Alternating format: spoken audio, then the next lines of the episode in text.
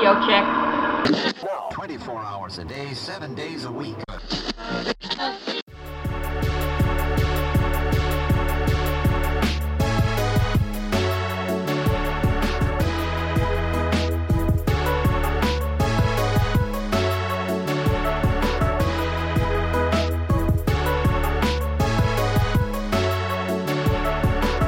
Hello, everyone. Welcome to another episode of RX Radio. We are continuing our Magellan RX series uh, special for Pharmacist Month this October.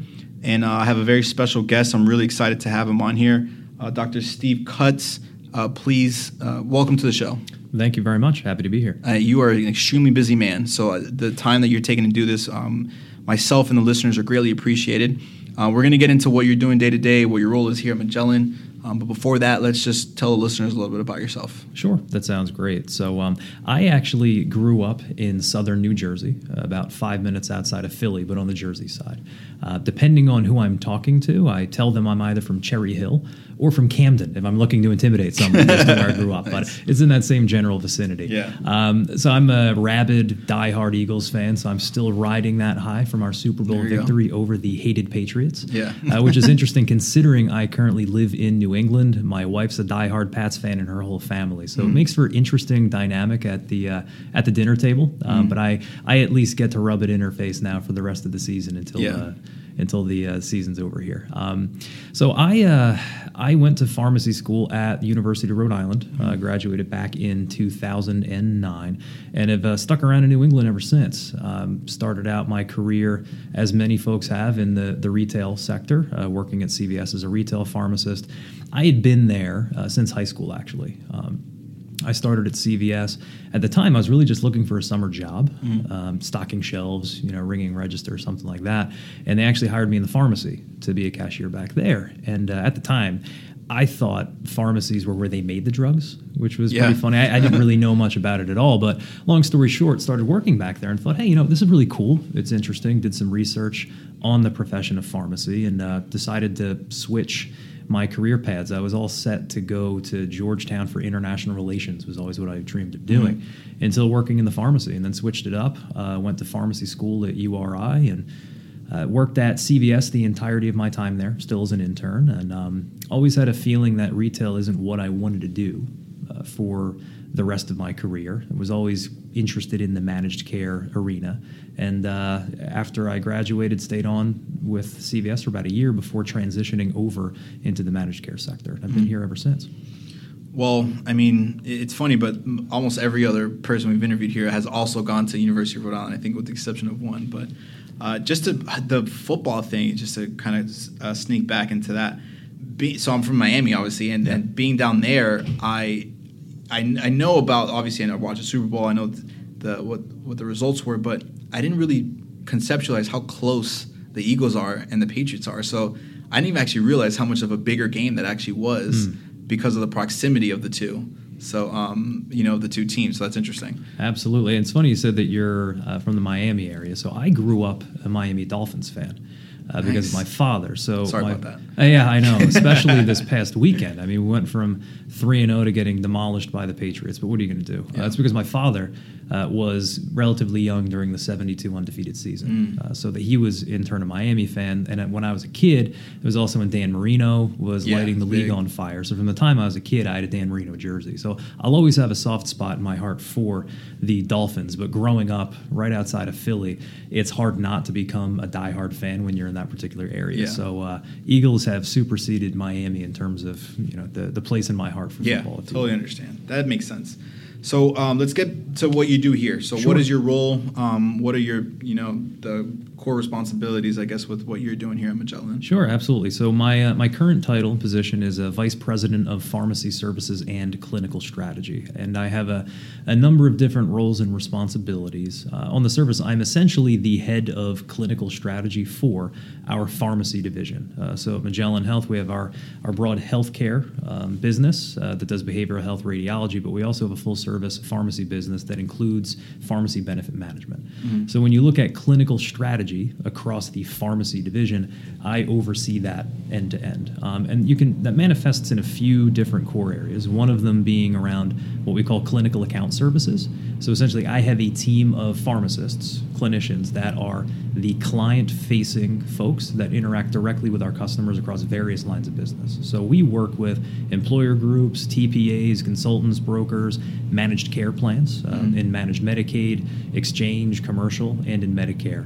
And I oversee the staff that day to day services those clients. They look at their data, identify trends, and make strategic recommendations on the best way for that client to reduce their overall cost of care and improve outcomes for their patients. Yeah.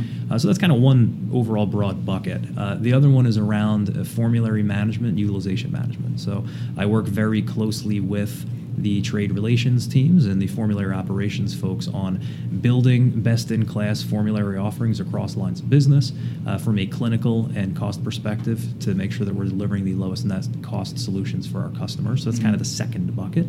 And then the third, probably broadest one, is around just kind of a catch all clinical program development strategy and implementation. So everything from uh, quality ratings like STAR and HEDIS uh, through adherence programs, medication therapy management, case management, digital therapeutics, all of those concepts fall under my shop in terms of a strategic perspective. How we continue to build and innovate and deliver cutting edge solutions for our customers to improve the outcomes for their patients. Nice. Now, I want to go into soon uh, your day to day because I'm really curious. Because it sounds like you wear a ton of hats. Yes, I so do. I do want to go into like day to day. But a, a question just popped in my mind right now as you as you were mentioning the formulary management and and um, those aspects of, of care. Is there ever a time that because I know we have a professional way and, and f- especially from a provider sense and a business sense of creating a formulary. Mm-hmm. Is there ever a time or or is there mechanisms for formularies to be influenced by uh, feedback from patients? It's a great question. Um, so, in terms of formally, when we build the formulary management or the, the actual formularies for our various customers, we're primarily focused on the clinical evidence uh, in addition to safety and then cost, right? So, clinical safety and efficacy are first and foremost, followed by cost. When you look at the, the patient specific angle, when we're building a base formulary and even administering one for a client on a custom perspective, the direct kind of, I guess, patient feedback on that is not widely considered. Um, we will listen um, in working in tandem with our clients if there is extensive, say, provider pushback or member pushback because of a certain formulary decision. Obviously, we treat every single client individually and we'll make tweaks depending on the landscape in their particular coverage hmm. network. If one of our recommendations seems like it doesn't necessarily fit the dynamic of that population, then we'll be nimble and recalibrate in our approach. But in terms of the actual formulary development process as it is today, the patient angle in terms of their voice directly is not a core piece hmm. that we call out specifically. Yeah, because I'm even thinking of a situation where you you are just really between two drugs. Mm-hmm. You know, let's just say, and then for some reason you just get some feedback that says mm, maybe we should actually go with this one instead because X Y Z from feedback from Right. the patient. So I, that that just kind of popped into my mind, and I, and I was curious to see kind of what, in general, what an approach like that um, would, would look. Well, I mean, it, like. it's a great question, and it, I- don't know that that's widely being done today. Mhm. Doesn't mean that it won't be. I think that is an area that's going to continue to expand. When you talk about the whole concept of, you know, personalized care, whether it's personalized medicine, personalized benefit management, at the end of the day, it's about having the patient at the center of everything you do. Yeah. Uh, which is an incredibly powerful and important concept. And if you look at how the landscape um, today in our own society has been drastically shaped, it, a lot of that has been from consumerism and the consumer experience with other organizations in the retail sector, finance sector, and tech sector, where they have become successful by putting the patient experience at the center of everything they do. And in healthcare, especially as healthcare providers, we're supposed to be doing that, right, in terms of clinical practice. And I think we do. But when you talk about the broader population health component, formulary management, UM being one piece to that, I don't think it's as widespread as we'd like it to be. So I think that could potentially be the next frontier around Yeah. charting the course of getting more real-time actionable patient feedback like you said in terms of breaking the tie so to speak Yeah. between two medications I think we do it indirectly today when you look at things like convenience route of administration those types of things Yeah. but in terms of drilling specifically down into the voice of the patient and what they would prefer. I don't know that a lot of organizations are doing that widely. Today. Yeah. Well, because like you mentioned, I, I know the core of what the decisions are made are what we think is best, Right. or what we hope is best, or what has studied to been um, best for the patient. But you know, a lot of times, I mean, I just think about just on the front lines of things when I'm preparing to talk to a patient about something. I'm thinking I'm giving them all the information that they need to know, and all of a sudden they come out with a question that I would have never even thought about, Right. and then that changes my whole way of thinking about approaching the care for that particular patient. So Absolutely. definitely an interesting, um, interesting thing, thing to, to consider. So let's talk about day to day. So you you show up, uh, walk in the doors, um, f- fresh coffee smell. I'm sure.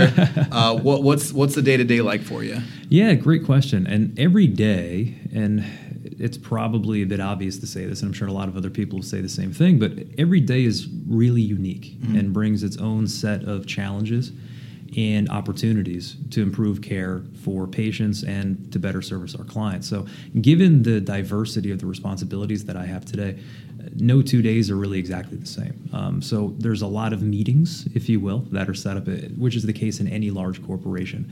Um, but the way I typically structure a lot of things too is I try to carve out focused time. Um, whether it's a full day or a chunk of a specific day, given my myriad responsibilities, where I try to drill in on one or two major fundamental concepts. So I have a number of different teams that report directly into me that do very distinct things where there's some overlap across them, but they have a very specialized area. So what I try to do is each day really zero in on one of those areas. So for instance, I have a large team today that focuses on specialty medications and specialty management strategies. So I'll structure a day in which I'm following up with that team, touching base on what our key priorities are, progress against those deliverables, what new and innovative things that we could potentially be deploying. The second half of that day or the following day might be working with my quality uh, folks, focused folks for star ratings, HEDIS, and everything else on or how we're tracking for our individual customers, recommendations for improvement, and then these major special projects. So.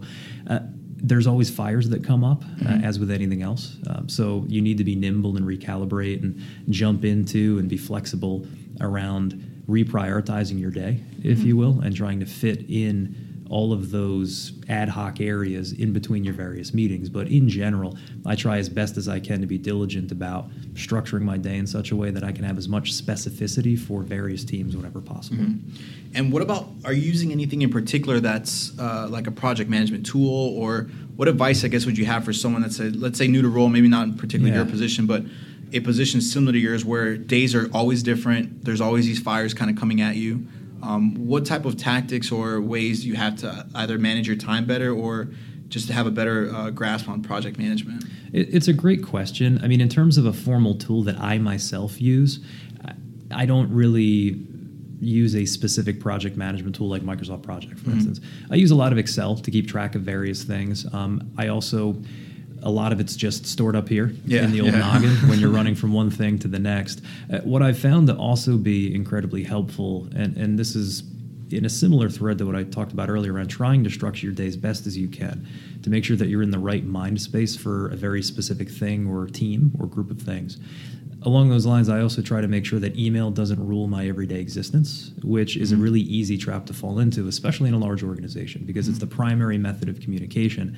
And if you're not careful, you can spend eight out of eight hours in a day just responding to emails, which don't necessarily advance you much further Yeah. to your end all goal. So I try to have very structured times where I do not check email during certain chunks of the day, and instead I'm following up on or creating you know new work streams to make sure that we're advancing our broader goals.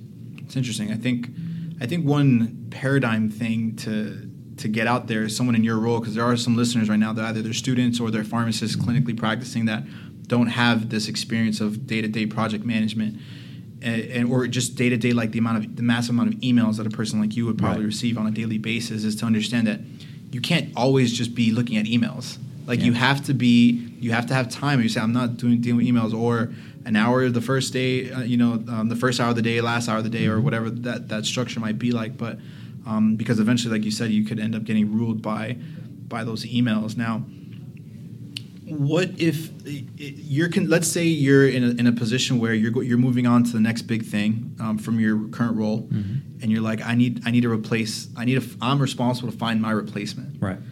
what are you looking for in that individual to say this is going to be the best type of individual to come and, and do this role and take this this position? It's a great question, and it's one that you should always strive to have the answer for, and make sure that you're keeping it in the back of your head, regardless of what level that you're in. So one of the first pieces and earliest pieces of advice I'd ever received um, from my boss at the time was, and even told me this is a bit counterintuitive, right? But your single greatest job is to make yourself unnecessary at the end of the day. Meaning, you need to continuously be coaching and helping the rest of your team grow and and making sure that you're growing the next generation of leaders at the end of the day. Um, it's it's challenging to do um, to always take a step back and making sure that you're prioritizing everybody's growth. But when I think of what I would be looking for, um, not even just for someone that would step into my position today, but stepping into a leadership role in pharmacy, I mean, there's a few things that, that jump out in particular.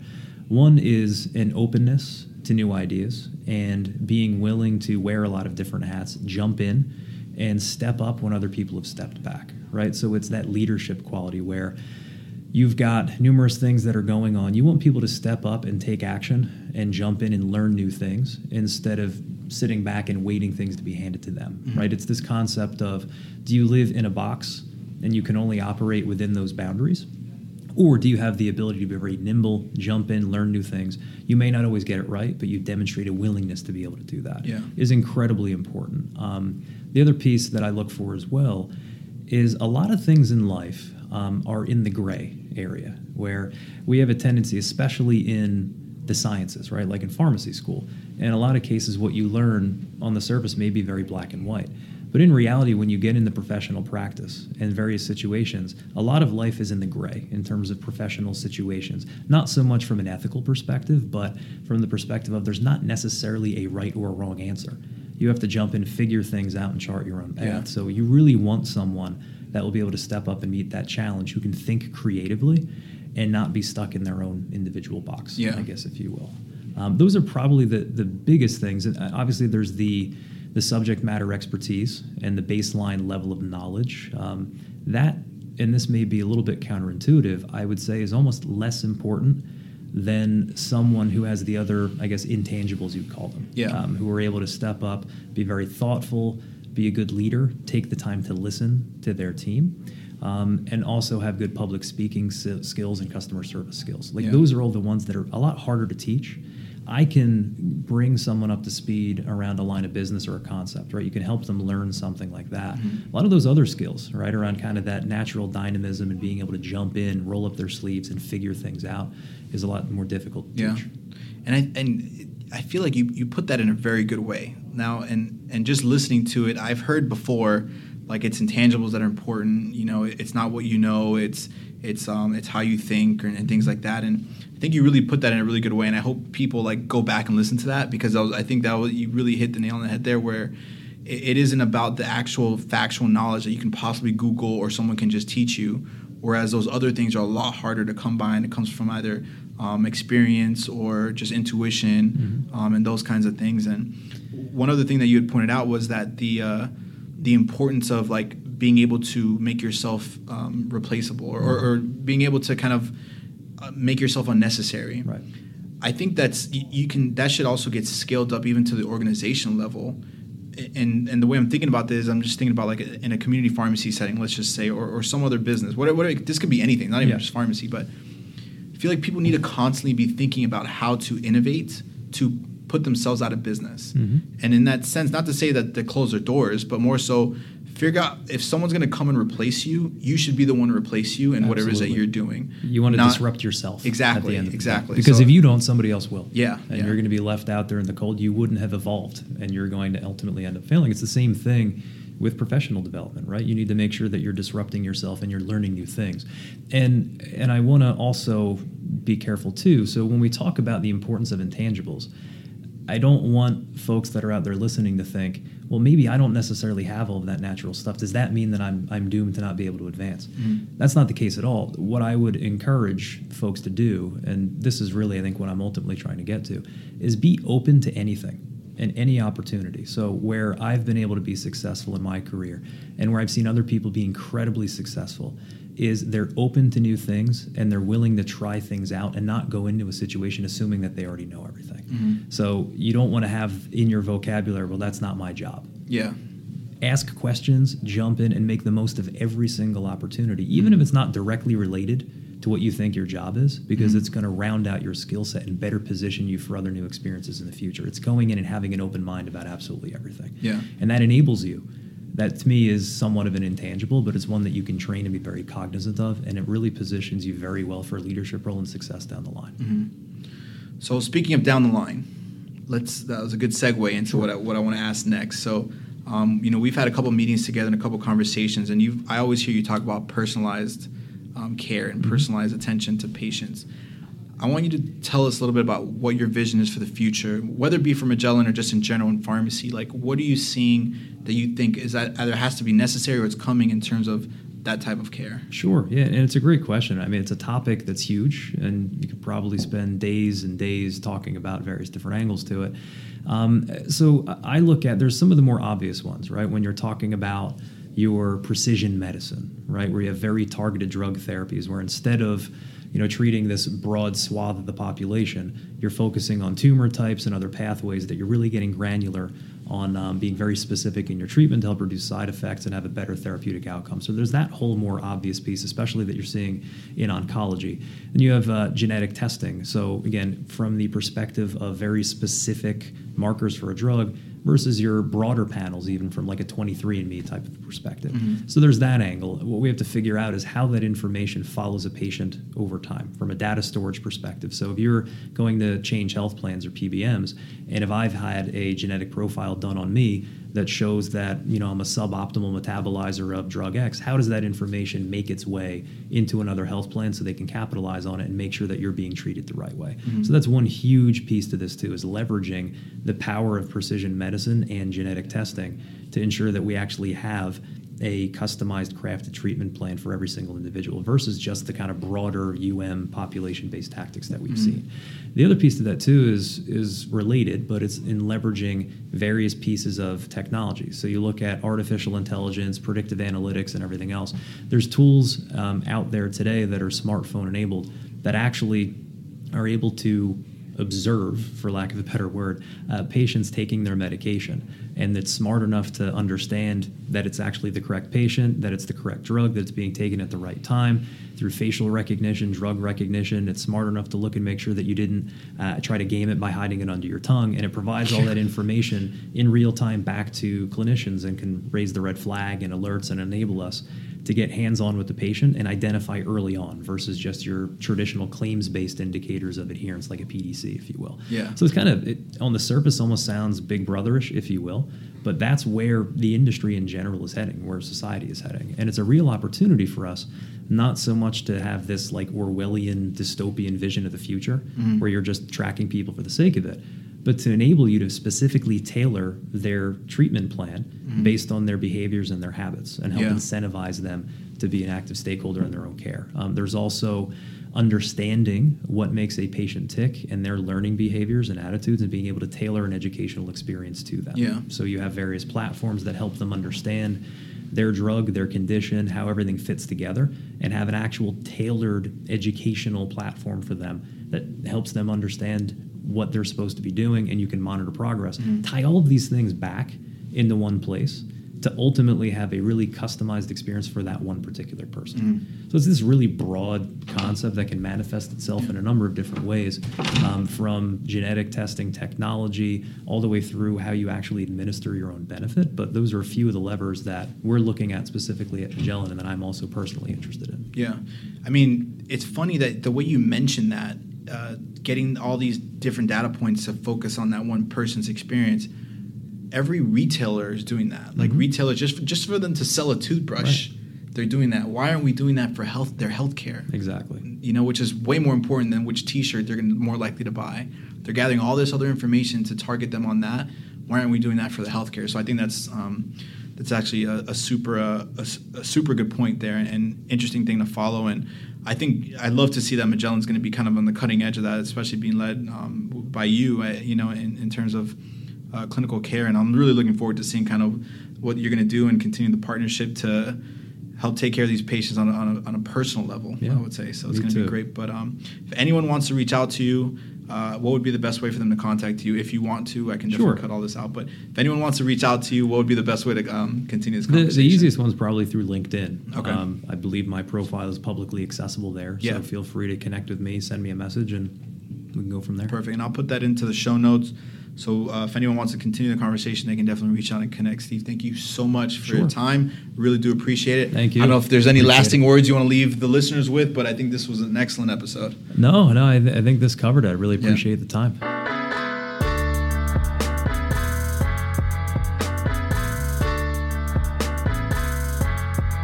Hey everyone, first of all, thank you so much uh, for being a listener, for being a subscriber, and taking in all the content that we're putting out.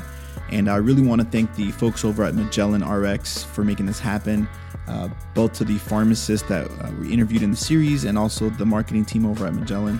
I really do appreciate you guys for uh, really making this come to life uh, for uh, for October Pharmacist Month. And uh, if you want to learn more about Magellan, what they're doing, visit them at magellanrx.com. I'm going to link their website information in the show notes below. And uh, you know, if you haven't subscribed yet, definitely make sure to subscribe to the podcast and follow us on any of your favorite social media platforms, um, whether it be Instagram, Facebook, Twitter, LinkedIn. Um, we're on all those. And until next time, see you over the counter.